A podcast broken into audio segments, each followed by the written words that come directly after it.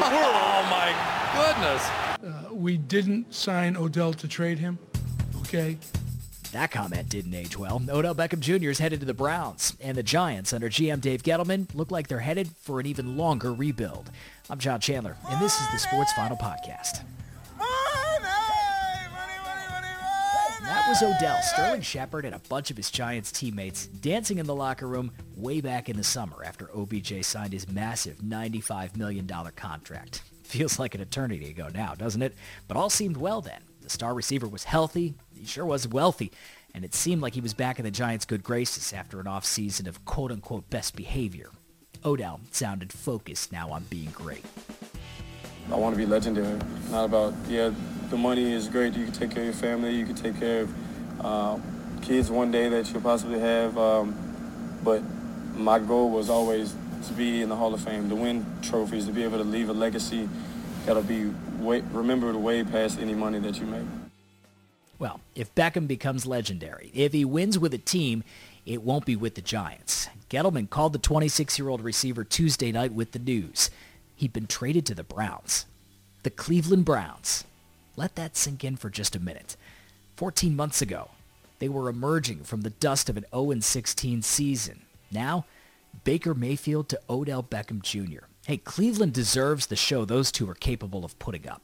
Good for the Browns. Good for John Dorsey. The G M gives up a seventeenth pick, a third rounder, and Jabril Peppers, a solid safety from East Orange, New Jersey, by the way, for a receiver who has produced historic numbers. It could very well wind up being a deal the Giants don't regret. If you try to look at the bright side, maybe you package that seventeenth pick with number six and you move up to get the quarterback of the future you so covet. Maybe that quarterback is Dwayne Haskins and you're going to have to move up to get him, it looks like. Maybe that quarterback of the future is in next year's draft and not this year's. Maybe Odell Beckham isn't worth the massive money that you signed him to just last summer. Or maybe what the Giants got in return from the Browns is just simply not enough for such a prolific receiver. And Manning's going to heave one. Is, oh, there's a flag. Beckham, one-handed catch. How in the world? Oh, my goodness. And Brandon Carr was back there. I mean, he is insane. How do you make that catch? Oh, my goodness. Odell Beckham's three-year start statistically was the best of any wideout in N F L history. Better than Moss. Better than Rice. Sure, Beckham was injured the last two seasons, missed as many games as he played, sixteen and sixteen. And yes, there was all that off-the-field stuff. How serious? That might depend on if you work for the Giants or not. The boat trip. The video from a France hotel. Clearly, those kinds of things wore on the organization, but they still gave him generational money. And Beckham knew about the rumors. If you followed him on Twitter and Instagram in recent days, there were some kind of cryptic messages, even some interaction with a Cleveland radio host, zipped lip emojis. All of that is harmless, unless you're the Giants. It's the kind of stuff that this organization simply doesn't tolerate. Still, Odell was reportedly kind of stunned by the trade when he found out. And frankly, we're all a little stunned, especially if he took Gettleman for his word back in January. I'll, I'll say this. Uh, it's a repeat of what I said at my postseason presser. Uh, we didn't sign Odell to trade him, okay? So I know that's all over the place. So understand that, and that's the, all I need to say about that. No, it turns out that's exactly what you did, Dave Gettleman. Listen, I've been covering sports for twenty years. I, long ago, I stopped trusting what I heard from a podium. That was a bold statement by the Giants G M, especially considering the way rumors churned, even going back to last offseason, as Beckham's desire for that mega deal hung over the Giants' heads, and you wondered, are they going to get that deal done? Are they going to deal him? Do they not want Beckham on this team? Do they not trust him? Let's give some credit to the Daily News and their beat reporter Pat Leonard, friend of Sports Final, who was just on with Bruce Beck this past Sunday. Pat has been out in front of the Giants' exploration of Beckham trades all along. In fact, he said on S N Y last November he'd bet Beckham and Olivier Vernon would both be gone before Eli Manning. Well, here we are, March thirteenth. Vernon and Beckham are Cleveland Browns, and Manning, soon to be thirty-nine, and his twenty-three million dollars cap hit remain with the Giants. Pat was on top of rumors that the Giants were shopping Beckham last March, too. Remember those Rams rumors? Those reports kind of drew a testy exchange at league meetings in twenty eighteen when pressed, Gettleman, the still new Giants G M, kind of lashed out at reports and questions about Beckham. But listen closely to Gettleman here. from March in two thousand eighteen. It's as if he was laying the groundwork for moving on for Beckham all along. Every decision we make will be in the best interest of the New York Football Giants. All right? I want you guys to understand something. I'm not going to discuss any aspects of contracts. I'm not going to talk time, timelines. I'm not going to talk progress. I'm not going there. I didn't do it in Carolina. I ain't doing it up here, plain and simple. Okay? One of the most respo- important, one of the most important responsibilities that any G M has is to eliminate internal and external distractions. Okay? It's my responsibility to create the atmosphere that allows players to play and coaches to coach. That's part of my job. And, you, and, and I, and I be, really believe that. And the other thing I want you to understand, I'm not going to respond to hypotheticals. Every decision I make is going to be in the best interest of the New York Football Giants. So, with that being said, let's talk football. All right? I, I don't know if this qualifies of covering what you just covered, but do you want Odell on your team? I'm not, I'm not going there. Next question. Dave, you said last month that Odell had a clean slate with you, with, with the off-field stuff and everything. Yeah, that's what I said. Has that slate yeah. been scuffed up already? What's that? Has it, this slate been scuffed up already? You tell me.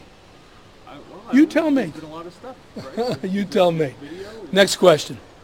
You know, when the Rams uh, executives were asked about Odell, that report and Odell Beckham, they said, you know, we got to be careful. We're, we don't talk about other teams' players, but... You've seen what we've done in the offseason. We're not afraid to trade for anyone. Have they contacted you about Odell Beckham? I'm not re- I'm not responding to that report. Come on, ask a football question. Will you guys? Come on. You, Help me out here. I'm sorry? You're going to draft. Best player. How's that? Dave, Yo. I have a football question for you. Um, do you think Odell will be catching touchdown passes for the Giants this year? That's a football question. Nice try, Gary. Next question. Jump back to today. In a matter of days, Gettleman has now traded his best offensive player, traded his top pass rusher in Vernon, and he even let his best defensive player, Landon Collins, walk to free agency and that massive, ridiculous contract he signed with Washington. You could argue that Landon Collins is not worth that kind of money, that maybe nobody on this market was worth that kind of money. But Collins was a guy that was important to the Giants' defense. They could have franchised him for a very palatable eleven point five million dollars next season. Instead, they let him walk, and they've stripped this defense almost down to the studs. There is nothing left with the D. Maybe they used the sixth overall pick in April's draft to boost that defense. They're going to need to do a lot more. They still need to solve the quarterback problem. And I can't help but wonder, if they had solved it earlier, looking at you, Jerry Reese and Ben McAdoo, would they have had to trade Beckham at this point today? Manning had the pass deflected and then picked off. Miles Jack. Jack will take it all the way for a Jaguars touchdown. Odell Beckham had unquestionably grown tired of Eli Manning's decline. His potential was tied to Eli's regression as a player. There's just no way around it. That's not a knock on Eli Manning. He's a great guy. He was a great quarterback. But age at some point catches up with you, and Beckham was frustrated by that. How many times did we see Odell running open last season as Eli dumped the ball off? Sure, the offensive line was certainly to blame. Eli didn't have a lot of time to throw, and again, we're looking at you with that, Jerry Reese. But Beckham is a guy who speaks up, and honesty can be a pretty brutal thing. And it's something I think I would always appreciate with Odell Beckham there for his media sessions. They were often must-listen on Friday as he honestly answered questions. I'm not so sure the Giants would feel the same way. And look, this team is obviously rebuilding. Odell is obviously interested in winning. And that was a constant theme and voiced frustration from him all season. And if you look at it from the team standpoint, knowing that their vision to reboot is now a little bit longer projected than advertised, it probably makes sense to at least get something in return for a player that you're not even sure makes sense to be a part of your team going forward, regardless of how talented he is. The question here now becomes for the Giants, did they get enough from Odell Beckham? If they didn't want him around, they needed to get something from him. So, did the Giants get enough? Is there even such a thing as enough if Odell continues to play great? If he flourishes in Cleveland, while the Giants still sit in rebuilding hell without any good quarterback play, without any quarterback of the future to replace Eli Manning, well, this deal is going to look brutal forever. It all hinges on the quarterback, of course. any promising young quarterback would prefer throwing to a receiving core, I think, that includes Beckham. And now, that'll be Baker Mayfield and the Browns. And listen, on a personal note, as a guy that grew up in Cleveland, I'm overjoyed at the potential for the Browns to have a winning football team. That city deserves it. It has been brutal with that team since nineteen ninety-nine. It has been decades of rebuilding hell. So Cleveland deserves it. They're going to have some fun with it. And I think Odell will come to appreciate that city for one of the best football towns in this country. But that said, Giants fans deserve an annual playoff contender. They deserve a franchise that runs like the New England Patriots, that wins year in and year out. And somehow they have lost their way. Somehow they've gotten away from that. And unfortunately now it has cost them the services of one of the best receivers the game has seen. Beckham leaves the Giants with just fifty-nine games played, but that was enough for him to rank fourth in franchise history in catches, fourth in touchdown catches, and second in receiving yards. I mean, he is insane. How do you make that catch? Oh, my goodness. Odell Beckham is a generational talent, just no longer for the Giants. I'm John Chandler, and that's the Sports Final Podcast.